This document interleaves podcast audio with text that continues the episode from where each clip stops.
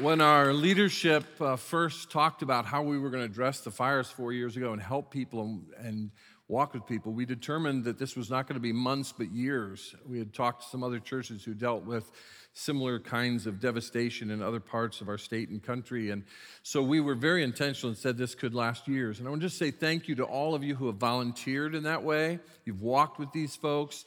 We still are walking with people who are navigating what it means to get back to where they were before uh, the fires. And thank you to those of you who were so generous even four years ago. The funds you provided in our uh, fire relief uh, fund was were actually able to help us continue to minister to these families even to this day.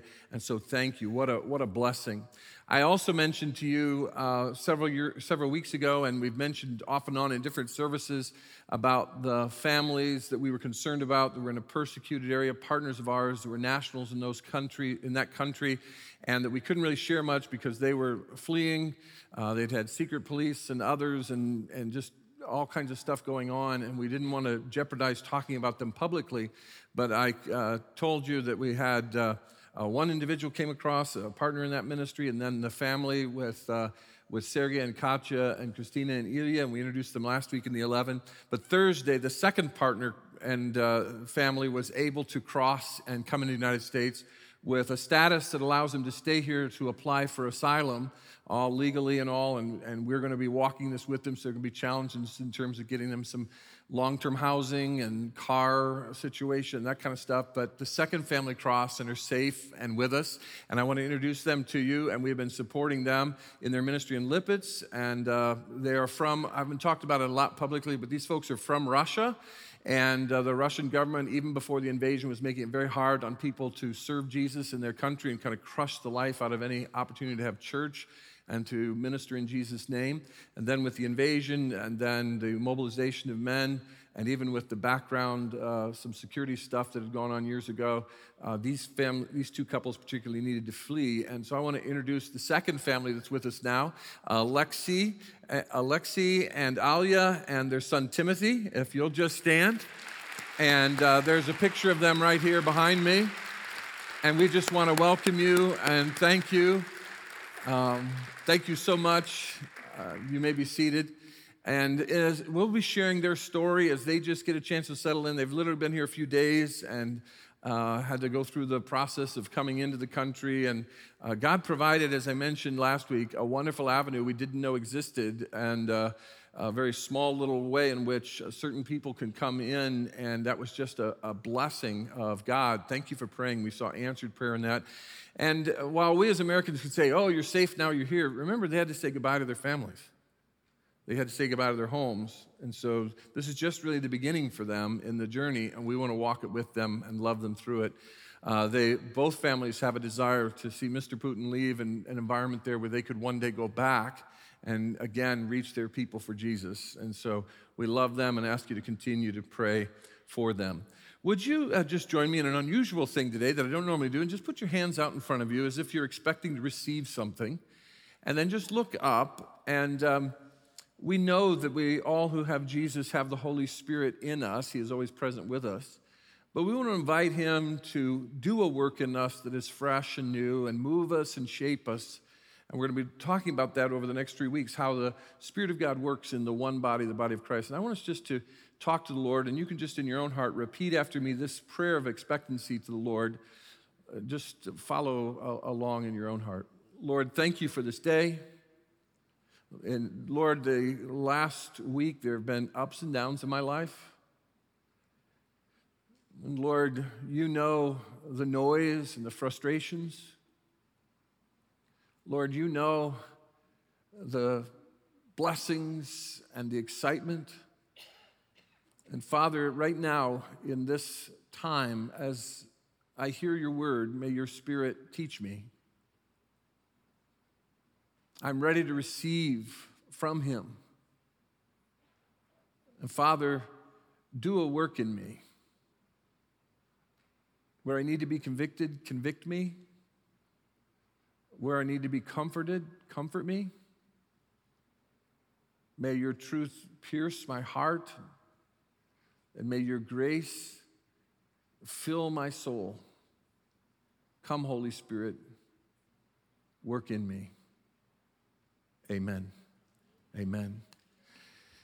I have a tool right here. Some of you might identify it right away. This is a pneumatic wrench. This is the first time I've ever held one, and probably the last time you'll ever see me holding one of these things.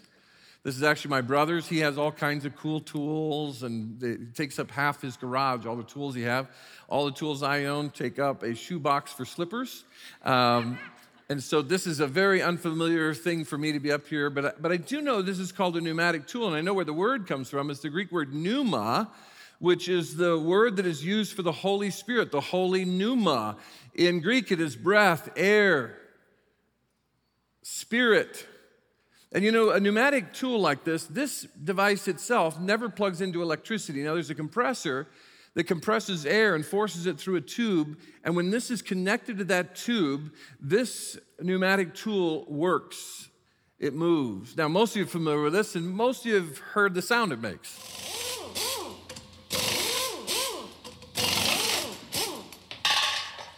For some of you, that's a comforting sound because you like using these kinds of tools. For most of us, we hear them every couple of years at Big Brand Tire as we're waiting for our car to be taken care of and the new tires to be put on, right?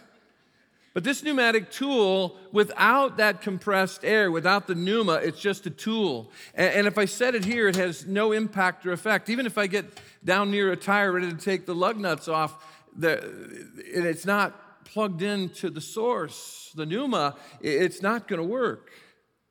And many Christians today find themselves like this, this tool. They're, they're, they're there, they're a follower of Jesus, but they are not allowing the Spirit of God to use them and move through them and mold them and shape them for His glory.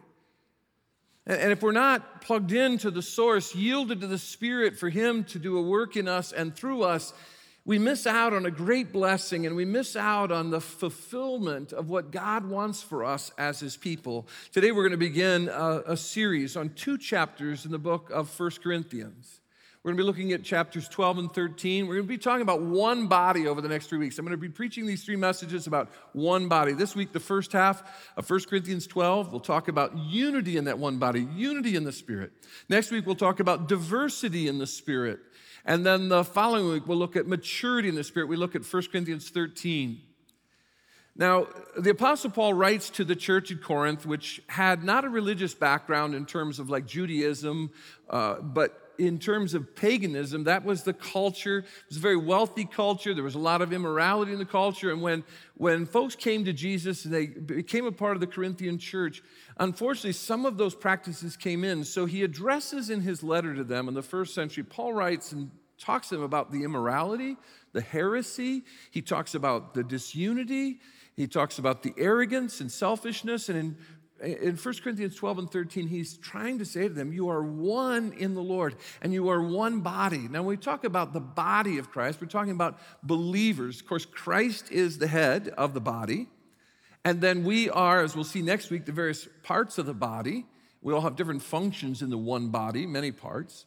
And the Holy Spirit is what brings the life, the breath into this body. As a matter of fact, the word body, trying to help us understand this illustration or, or this expression, occurs 17 times in 1 Corinthians 12 so that we will get this understanding how we're a part of this one body. We are united together. So we're going to be looking at 1 Corinthians 12, 1 through 11. If you want to open there in your Bibles, of course, you can go to a Bible app and join me there. And as we look at this passage, I want us to understand that our unity is not based on our shared connection with the God who lives in our world. Our unity as followers of Christ is not based on our shared connection with the God who is in our world or our universe. Our unity is based on our shared connection with the God who lives in our hearts. We know there is God the Father, God the Son, God the Holy Spirit, three persons in one God, three personalities in one God. The Father has sent the Son to be the Savior of the world. The Savior said he would be sending the Spirit who came on the day of Pentecost to be the comforter in our hearts, to, to be the one who would be with us, the presence of God. And the scriptures teach that every person who knows Christ as Savior, they are given God's forgiveness. They get to walk with God in this life. They have eternal life forever. And they have the Holy Spirit in them from the moment they receive Jesus till the moment they're in the presence of the Lord. And sometimes we have this idea that we gather here together and there's a God out there that unites us, when in reality, it's the God in here that unites us. And so, as I look at you, if you know Christ and you think of the person down the row from you or five rows back from you, there is a unity we have, not because of the God who's out there, but the God who is in us, the Holy Spirit who indwells us. Someone has said believers are never commanded to become one, we're already one and are expected to act like it. We are one in Christ. We have the same Spirit. We have the same Savior. We have the same Father who planned this, this grand plan of redemption before the foundations of the earth. So, I want us to talk about that unity and what does the Holy Spirit have to do with the unity we share as the local expression of the body of Christ right here at Calvary Community Church? You see, it is through the Holy Spirit and only through the Holy Spirit that we can do three things described in the first 11 verses of 1 Corinthians 12. The first one is this lift up Jesus. Let me say it again. It is through the Holy Spirit and only through the Holy Spirit that we can lift up Jesus. Look at verse 1. Now, about the gifts of the Spirit, I want to pause right there. The word gifts is supplied because of the context translators from the original Greek in, insert the word gifts. Now, I think it belongs in this passage and it will come up later. There's nothing wrong with putting it here. But it does cause us to miss one emphasis in this opening verse.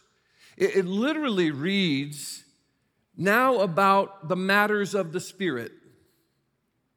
This is not just about spiritual gifts. You see, they had division and arrogance, and there was, there was a, a, a, point at which the church had become ineffective in Corinth. And he says, I want you to think about spiritual matters, things that flow from the Spirit of God who is in you. And it will address gifts, but it's broader than that, even. Now, about the matters of the Spirit, brothers and sisters, I do not want you to be uninformed. You know that when you were pagans, somehow or other you were influenced and led astray, astray by mute idols. I like that phrase, led astray. That word in the original has the idea of one nation conquering a nation, and they take captive prisoners and they lead them away from their city and out of their nation, and they have no idea where they're being led to. They don't know if they're being led to slaughter. They don't know if they're being led to be servants in people's households. They're going to be, uh, they're going to be imprisoned. They're being led astray. They're being led off to an unknown destination. And before we come to Christ, we're, we're on that broad path Jesus talked about that leads to an end that, that most people don't realize is that end of destruction. And he mentions idols there. Therefore, I want you to know that no one who is speaking by the Spirit of God, no one who has the Spirit of God in them, will say, Jesus be cursed. There were a lot of de- demons that were active in Corinth. It was a very pagan culture. And so there were people who were claiming to be followers of Christ who then were cursing Christ. And he's saying, Look, that's not of the Spirit of God. The Spirit of God exalts Jesus, points to Jesus, doesn't curse Jesus. And no one can say Jesus is Lord except by the Holy Spirit. Now, this say, is Jesus, no one can say. It's not just that they flippantly say it, it's the idea that they clearly declare and make Jesus Lord of their lives. It's the Holy Spirit that makes that, that capacity and ability for us even to lift up Jesus. In and of ourselves, we can't even do that, but the Spirit of God in us infuses us to worship and to praise and to, to make Jesus the Lord and to have that preeminent place in our lives. So, what does this mean for us then? If we say it is through the Holy Spirit and only through the Holy Spirit that we can lift up Jesus, two things become true. Number one, when this happens, as the Spirit lifts up Jesus through us, it frees us from the idols of our past. It frees us from the idols of our past. Now, I don't know about you, but when I think of idols, I think of the ancient world, think of the Old Testament Baal. Usually, an idol is made of wood or stone and it's shaped like an animal or some uh, creature of fantasy or a half human, half animal pers- being, and people bow down to this wooden or stone statue. And that, or we think of maybe in remote, uncivilized parts of the world, they still may have idols. But when we think about America today, we say there are no idols. As a matter of fact, maybe you, like me, your education on idols outside of the Bible was from a very unique source. It was the source was the Brady Bunch for me. Remember when they went to Hawaii? The three part episode? They're in Hawaii, and uh, the boys are in the cave. They come across the tiki god. And you remember what happens when they bring the tiki god home, and Greg is wearing it when he's surfing, and he wipes out, and then uh, and then Peter is wearing it at bed. Remember the giant spider that crawled up onto Peter, and um, it became such a phenomenon. Kind of a cottage industry started where you could buy tiki gods for 19.99 in the 70s in uh, Hawaii. But you know what our, our, culture does with idols is we think that's, that's out of touch, that's, that's ancient primitive cultures. And so even that episode was about the superstitions surrounding it. And, and yet we think there are no idols for us as Americans. Let me just say if you discover that you struggle with idols today, um, I would encourage you, or you just wrestle with this idea there could be idols in our lives in the modern world or the American culture. There's a great resource, Timothy Keller's Counterfeit Gods. In there, Keller says some things about idols that I think we need to understand because we're to f- be freed from these things and not let them creep back into preeminence in our lives. Keller says, An idol is anything more important to you than God, anything that absorbs your heart and imagination more than God, anything you seek to give, to, you seek to give you what only God can give you. Anything that is so central and essential to your life that should you lose it, your life would feel hardly worth living. An idol is anything that gives you what only God can give you, or you expect it to give you what only God can give you. Keller goes on to say the human heart is an idol factory that takes good things like a successful career, love, material possessions, even family, and turns them into ultimate things. When a good thing becomes the ultimate thing, you have an idol that has crept onto the throne room of onto the throne of your life. Our hearts deify them at the center of our lives because we think they can give us significance and security, safety and fulfillment if we attain them. Our marriage can become an idol. Our country can become an idol. A political idea or, or movement can become an idol. Uh, our career, a new job position, our stuff, a car, a boat, a possession can become an idol. Even the Bible can become an idol if we lift the written word above the living word, Jesus. Even the church can become an idol where we expect it to give us what only God can give us. And when you're in that place where you put something that is good in the ultimate place of your life and you expect it to give you what only God can give you, you're going to end up bitter and frustrated and discouraged and defeated. It's so important that we allow and we say to the Spirit of God, Spirit, move me. Help me to lift up Jesus and make him the preeminent one and the preeminent thing, the, have that preeminent place in my life that he deserves as Lord. It frees us from the idols of our past. Maybe the Holy Spirit's speaking to you, and there's something good that has become the ultimate thing in your life. You need to say, Spirit of God, help me take that idol down. Help me to put Jesus as Lord of my life again.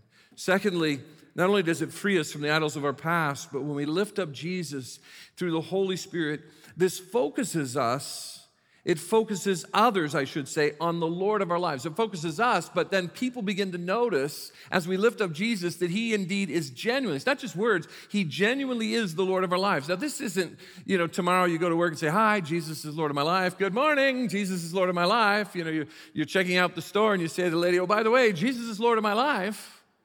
I'm talking about when the Spirit of God has control of you and is moving you and you're plugged into the source that can do stuff that you could never do.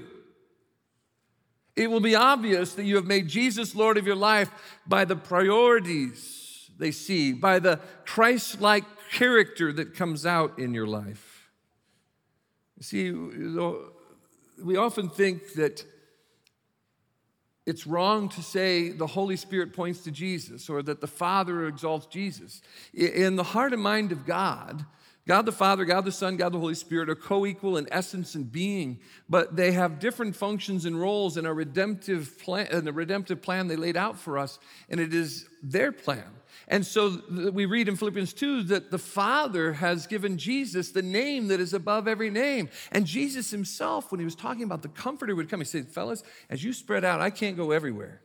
But in that upper room before he was crucified, that night before, he wanted them to know, I'm going to be leaving you, but I'm going to be sending you a comforter who will not just be outside of you, walking and talking with you. He will be inside of you, molding you, shaping you, and moving you to do incredible things.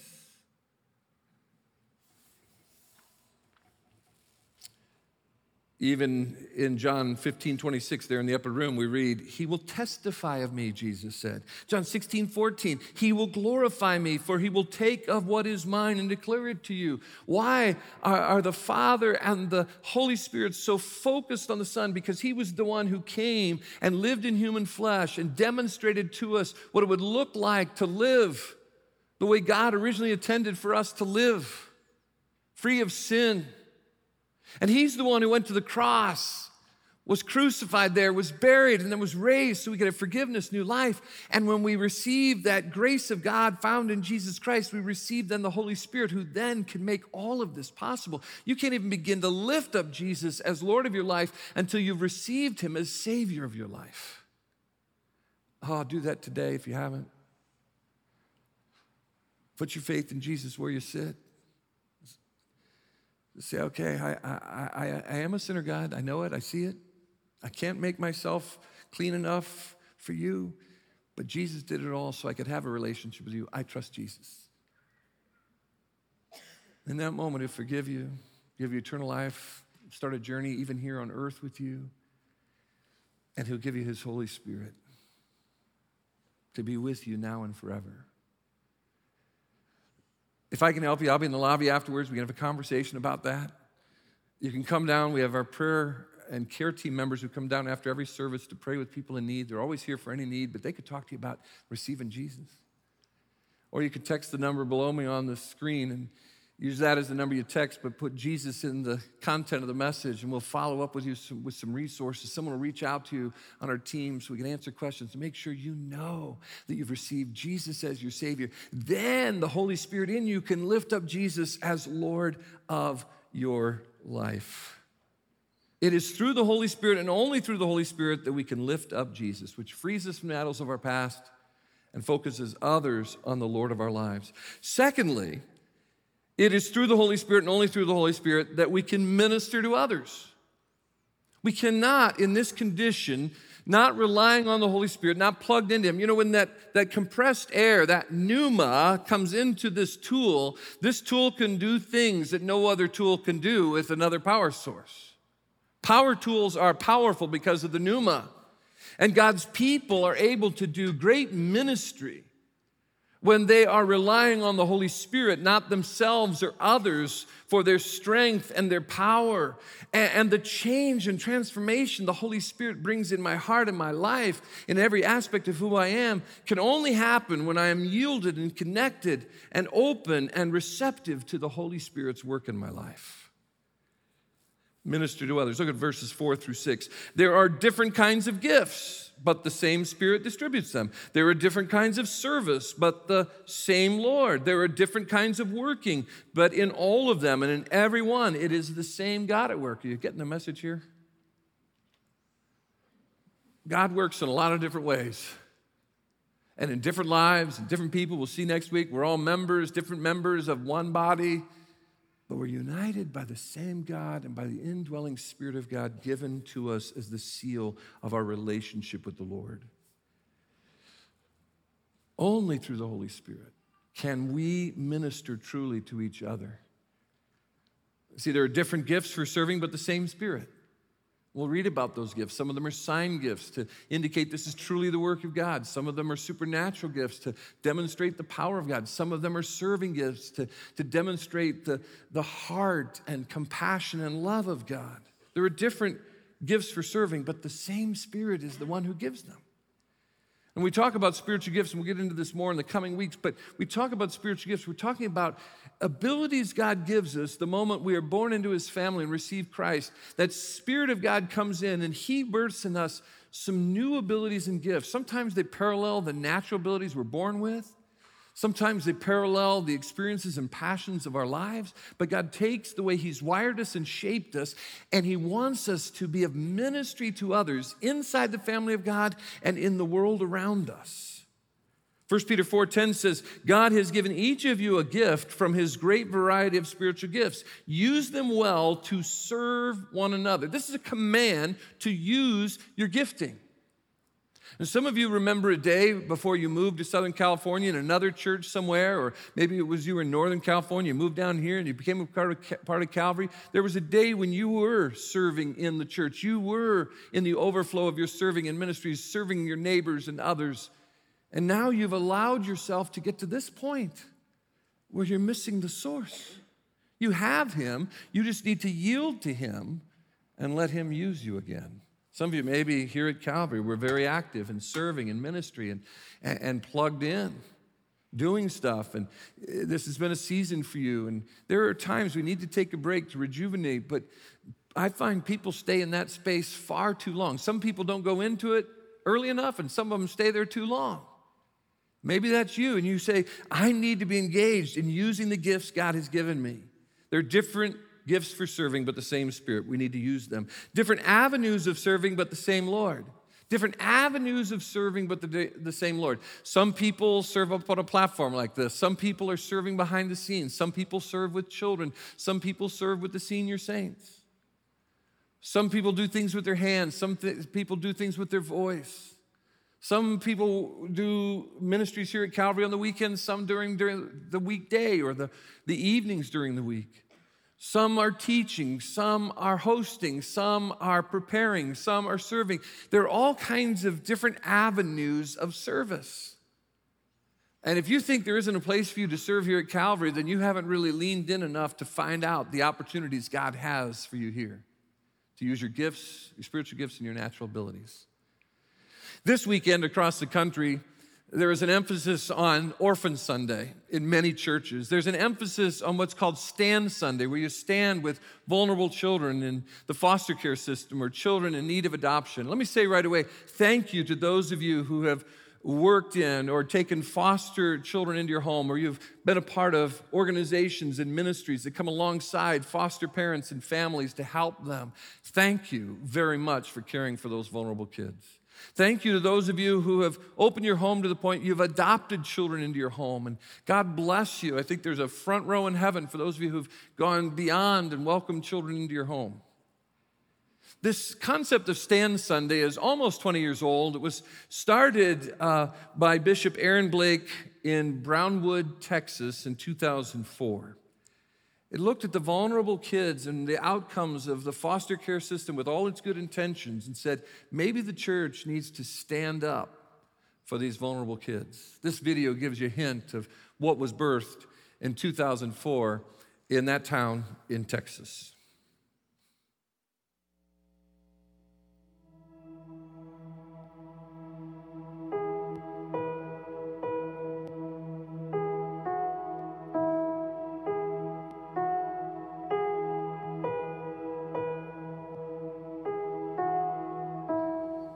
There are 30,000 children that are in the foster care system today in the state of Texas. There are half a million children that are in the U.S. that's in the foster care system. And I said, Who would stand with me today for these kids? That day, Nedra Wade, she stood and raised her hand and she said, Pastor, I will. And then another person stood and said, I will. And another stood and said, I will. And another stood and said, I will. Well, after the process started in our church, and family after family, within three months, 39 children were placed in families in our church. Jesus, Jesus. What if there was more families waiting for children than children waiting for families? So we called Child Protective Services. And they said, if that happens in any county, that will be the first ever.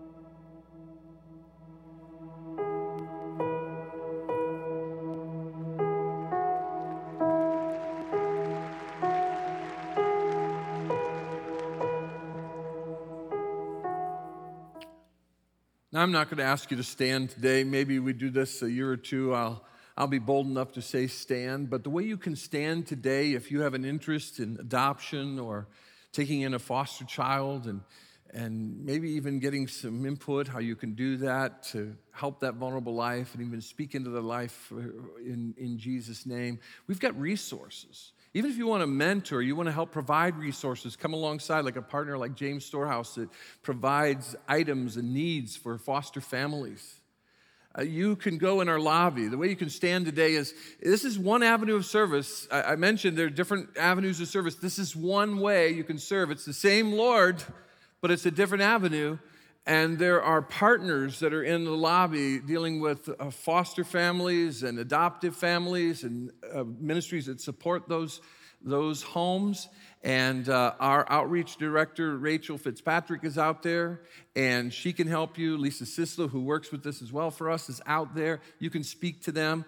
But that's a way you can stand. But that's an avenue of ministry. And you might be saying, I don't know how I can do this. It's only through the power of the Holy Spirit that we can be effective in Jesus' name in ministering to others in these different avenues of service. Thirdly, there is a different outcome. Let me say one other thing. In LA County, there are 33,000 foster kids at any given, on any given day in the foster care system. In Ventura County, there are a, th- thousand uh, foster kids in the system on any given day. And it's interesting, we're right here in LA County, but just yards away from us is Ventura County. So Calvary is uniquely positioned to minister to both counties and to help bring hope into that setting. And so, again, you can take that stand by seeing the partners that are there in the lobby. Thirdly, there were different outcomes in serving, but the same God. There were different outcomes. I, I, when I'm early in my ministry, I would preach a message, and sometimes I have points that I know I'm going to spend a little more time on, and a point I'm just going to pass through because maybe I talked about that months ago. And, and early on in my ministry, I, I, would get frustrated and discouraged when people would come out, and I wanted point three to be the main big point that people really we settled in on and spent some time on, and people would come out and say, "Oh, Pastor." When you said this, and it's point one, sub point two, sub point three, that the Lord spoke to me and it changed my life. And I want to say, no, no, no, no, no, no, that's not where it's supposed to happen. It's over here. That's where God wanted you to be impacted. That's where the outcome was supposed to be. But you know what I've learned as I've aged? The Holy Spirit takes the Word of God and communicates to the needs of the people in the room as I exercise the spiritual gift of teaching. And, and he takes that. There are different outcomes, but again, notice there are different outcomes, but now it says the same God. See what he's trying to say to us? Is in our different gifting and our different abilities, the ways we serve, the gifts we use, the avenues we serve, the different outcomes that come, it's all about him, not about us. And the Corinthian church had gotten to the point where they were jealous of other people's gifts. They were demonstrating their gifts to be arrogant toward one another. And he says, You're missing the whole point.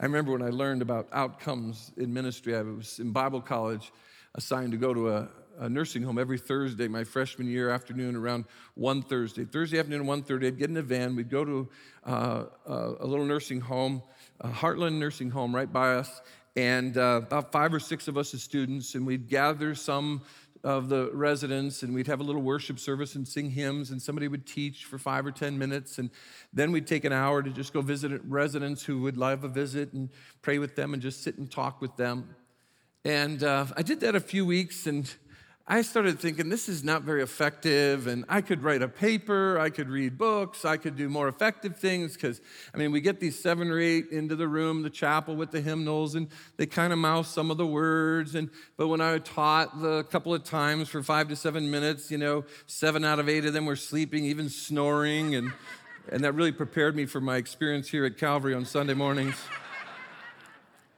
But you know, I, I, got this attitude like, I'm not getting out of this what I want to get out of this, and I'm really not making an impact or getting the outcome in other people's lives. And I remember going after wrestling with the Lord with that and going and, and getting to the nursing home and going through the service. And then I went to a woman's room I hadn't met. And she was sitting in a rocking chair next to her bed. And she introduced herself, told me she was Nancy. She had this beautiful Richmond, Virginia, uh, Southern Belle kind of accent. And she told me she was 100 years old. And each week, then, I, I would pour out my heart in, in the main uh, little chapel service we had. And then I'd go sit with Nancy. And if she were here, she would probably tell you it's been years. She's with the, been with the Lord for 30, 35 years. But she would tell you probably that I blessed her. But I'll tell you what, she blessed me. I came away refreshed. And if I had an attitude, oh, I don't have time for this, and I just got to spend 10 or 15 minutes with Nancy, I was blessed. And see, when we, we think that we know better than the Holy Spirit or what we should be doing or what the outcome will be, we end up like this without the pneuma con- connection and, and we don't have the life, we don't have the breath of God moving in us. And then we think it's about what we get out of it or what we should give them out of it when God says, You be a blessing to somebody else and let me do the blessing of them and the blessing of you. You do what I'm moving you to do and let me control the outcomes, Sean. And can I just say that if you've become neutral and become a spectator or a consumer of church rather than engaged and a contributor in the ministry and life of the church, ministering to others, you are missing a blessing that God wants you to experience and will only come as you say, Come, Holy Spirit, use me. Thirdly, in, in this passage, it is through the Holy Spirit and only through the Holy Spirit that we can, yes, lift up Jesus, minister to others, and thirdly, build up the body. We're supposed to be building up one another in the Lord. Look at verses uh, 7 through 11. Now, there's going to be a list of the gifts here, but his emphasis isn't actually on the gifts. There's a list of gifts here, a list of spiritual gifts in Ephesians 4, in Romans 12. Paul writes, and the lists are a little bit different. I don't believe that spiritual gifts lists in the scriptures are all the spiritual gifts that there are. I believe that because he doesn't give the exact same one to the different churches, he's saying these are things that have already shown up in your church where the Spirit of God birthed a gift in someone at redemption. And, and they are important. We will be dealing with those. But in this passage, he's trying to say, notice he'll say to each one this, to the another this. He's trying to say we all get these individual things, but his emphasis is going to be it's all about our unity in the Spirit and for the good, the common good of building up the body. Let's read this, verses 7 through 11. Now, to each one, the manifestation of the Spirit is given for the common good, for the building up of the body. To one, there is given through the Spirit a message of wisdom, to another, a message of knowledge by means of the Spirit, to another, faith by the same Spirit, to another, gifts of healing by that one Spirit, to another, miraculous powers, to another, prophecy, to another, distinguishing between spirits, to another, speaking in different kinds of tongues, and still to another, the interpretation of tongues. Now, some people will say, I would like you to just to go into those sign gifts, those supernatural gifts, uh, those serving gifts, and I want you to go into a deep explanation, and, and there'll be a space for that. But what Paul was trying to say to them is get your minds off of who has what gift, and jealousy and arrogance and division within the body, and allow the Holy Spirit to do his work through you and be blessed by the gifting other people have and let's build up the body together. Verse 11, all these are the work of one and the same Spirit. He says, You're arguing over these individual gifts, and they're important. But most important is they all come from the same Spirit. And it is the Spirit of God who works in and through us, and He distributes them to each one just as He determines. I've always wished I had the gift, and I think even music can be a spiritual gift I've seen people who didn't have it from natural ability, but seemingly God blessed them, and wow, they can sing. I don't have that gift. You don't want me to sing a solo. But I thank God for those who have the gift. And who determined that I didn't give that, get that kind of gift? The Spirit. Who determined someone else got it? The Spirit. For what purpose? For the building up of the body, for my edification, for your edification, so we could be strengthened in the Lord. We could be strengthened in Him. I think there are two attitudes here that are found in verses 7 through 11 when you, when you read them. They're really clear in verse 7 and verse 11, particularly. Number one is humility. Humility. These last few years, there's been so much pride and arrogance, shouting and screaming.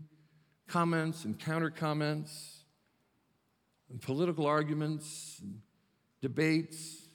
My heart has ached. I, I think in the last three years, I have prayed with more brokenness in relationships and marriages and families and in the church in those three years than maybe the 25 years before that in terms of the brokenness over all kinds of things that the Spirit of God would say, hey, just build up the body, pour into each other. We need humility in how we have been gifted and how we serve. I love teaching. I find great fulfillment in opening the Word of God and explaining it to people. And it is a gift that God has given me, but I, I know it is totally from Him. It is His gift, not mine. It's for His glory, not mine. It's for your good, not mine. And there is great fulfillment that God gives us when we exercise the gifts He's given us. But there should be humility around these gifts. That's why He keeps saying, if you go back and read those verses again, to this one this, to this other one this, to another this, but the same Spirit for the building up of the common good, the building up of the body. We have so many people walking around wounded who've been offended or hurt by a relative, a friend, by someone in the church. They've been offended by their boss, the business, the school, the church. And they're carrying bitterness and frustration. Many times it's because that thing became the ultimate thing, or that person became the ultimate thing and, and couldn't fulfill what only God could fulfill in their lives. And so there is this bitterness. And I believe there are people in this room who are part of the walking wounded. You're carrying bitterness and you say, but I got to talk to someone because they hurt me. You go and you talk to them, but you go saying, maybe I'm part of this. You go with a contrite spirit and say, maybe I said something, maybe I did something, but let's find, let's find common ground together in humility because we share the same spirit. But I see people just walking forward thinking, okay, we're all better now, and they're carrying with them this yuck of this bitterness and resentment. And you know, when you drink, when bitterness, bitterness and resentment is like drinking poison and waiting for the other person to die. It's affecting you. And yet, there is so much freedom in the Holy Spirit when we are connected to the pneuma that moves us. But it takes a spirit of humility to invite Him in and invite Him to work in your relationships, even the most broken, fractured, harsh relationships. We want to draw lines about, I want this, I want that. We ought to come with open hands in humility. Maybe you need to, in humility, ask God to help you to speak to someone, talk to someone at work, at the church, in your neighborhood, in your family. Maybe you need some help with that. We're ready to help. You can't build up the body until humility and restoration comes about. And then there's harmony in these verses 7 through 11. It's this one, this one, this one, this one, that one, this one, all these different. We focus on all the gifts and what they mean and what they don't mean and what are they for, what are they not for. And those are important things. But the most important thing in the context of this passage is we all have these different things, but when we are being moved by the Spirit, a great work of God is done in harmony. This is harmony. And who has gifted us? It's God. And why He uses us for His glory and for the building up of the body so that more people can come to Jesus. Ephesians 4:15 says, speaking the truth in love, we will grow to become in every respect the mature body of him who is the head that is christ from him the whole body joined and held together by every supporting ligament grows and builds itself up in love as each part does its work. And if you read the context, even there, it's the Spirit that allows us to build up the body together. We had an elder meeting this week. We have a monthly elder meeting. One of the elders shares a devotional each time. And this week, one of the elders wrote a beautiful devotional, and toward the end, as he was concluding it, I just started realizing that's the message this weekend. That's the message this weekend. So I said right in the meeting, hey, can I get a copy of that? Because I want to read some of that devotional for our body from one of our elders. Uh, this is what he was talking about the division, the strife, the broken relationships over whatever it is in the last three or four years. And this is what he said as he was bringing that to a conclusion. How strange that my biggest challenge seems to be to love those who are part of the body of Christ. How will we attract others to the Savior when our fighting amongst ourselves, just like those engaged in any other human enterprise, takes place? 1 Peter 4 8 says, above all, love each other deeply, because love covers a multitude of sins. John 13, 34, and 35 Jesus said, A new command I give you love one another by this. Everyone will know that you are my disciples if you love one another. Sorry about that. Just ran into the podium, stabbed me in the side there. He says, By this, everyone will know that you're my disciples if you love one another. And then this elder writes next to those words of Jesus, Ouch. As elders, he says, we often look to Paul's letters to Timothy for leadership. My own witness and now challenge are expressed in 2 Timothy 2:22. Flee evil desires of youth and pursue righteousness, faith, love, and peace, along with those who call on the Lord out of a pure heart. Don't have anything to do with foolish and stupid arguments, because you know they produce quarrels. And the Lord's servant must be kind to everyone, able to teach, not resentful. Opponents must be gently instructed in the hope that God will grant them repentance, leading them to the knowledge of the truth, and that they will come to their senses and escape from the trap of the devil who has taken them captive to do his will. He continues to write. How can I possibly gently instruct, let alone seek unity with those with whom I so strongly want to have stupid arguments? Here's the answer only by the power of the Holy Spirit. Romans 5 5 says, and hope does not put us to shame because God's love has been poured out into our hearts through the Holy Spirit who has been given to us. This elder then writes If I really believe that my goal is to make Jesus known so that others can come to the Father through him, my only hope is the Spirit that the Lord has given each of us to love uh, to love all of the Father's children in a way that draws all of the world to his Son. Now, I love this couple of sentences he concludes with. Only by the Holy Spirit can I, like the Ethiopian eunuch, understand Scripture. Only by the Holy Spirit can I change the parts of me that need so desperately to change so that I can truly love. Only by the Holy Spirit can Calvary 2030 come to fruition. We all need the insight of the Holy Spirit to evaluate our love for God's Word so that through the Son we can know the Father. Only by the Holy Spirit will we escalate our Christ like compassion so that we can do the work of the Son and point the world to the Father. Only by a work of the Holy Spirit will we call back and inspire and empower our next generation. Then he says, Come, Holy Spirit, come. Help us to understand the word. Help us to truly move to live and love like the Son, so that all may see the Father by the Spirit through the Son. Let me ask you are you allowing the Holy Spirit to do in and through you what only He can do in and through you to truly make Jesus Lord of your life, to have the preeminent place, to lift up Jesus, to minister to others because of the same God? to build up the body with humility and seeking harmony with one another rather than division and strife and holding it over people. Can I encourage you this week just to once a day sit with your hands out to the Lord? Whatever He's been speaking to you about, just say, Come, Holy Spirit. I know you're with me, but I'm asking you to come and do a work in me. I want to reconnect to the pneuma that can move me way beyond any way I can be moved to use me way beyond any way I can be used. Just with your hands open. And then see where God takes you. See what God says about the idols in your life, about humility and harmony, and, and how you need to change and adjust your life, your relationships, your behavior, your attitude to be a part of what the Spirit of God is doing and wants to do in and through you and in and through us as a church. Why is this so important? This unity that we have because of a relationship with the God who is in us. Because we are left here in a rescue mission to bring hope to a hopeless world, to bring love to a loveless world, to bring Jesus to people who need Jesus. In 2018, a man climbed out on a freeway bridge just outside of Detroit. He was going to jump, and threatening, and police came. They closed down the highway in both directions. They put out a call, and one trucker heard the call, and then he called other truckers, and they said, We got to get to this bridge.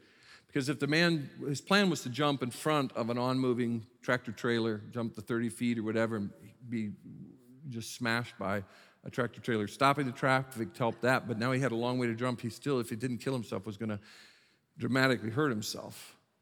And so they put out this call, and over the CBs, they called for more truckers. And 13 trucks arrived and they became the rescue for this man. They made it possible that he really couldn't hurt himself. Look what they did with the permission of the authorities. He could only go five or six feet if he jumped. Their tractor trailers would rescue him. The body of Christ united together, moved by the Holy Spirit, not idle like this, but plugged into the source of the pneuma. The body of Christ is on a mission to rescue people for Jesus and rescue them from the darkness and brokenness of their lives. This is vital stuff. That we are one body, united by the Spirit, moved by the Spirit, engaging our world through the Spirit. Would you pray with me? Father, maybe you have convicted individual people in specific ways, maybe in areas that I didn't think you would work.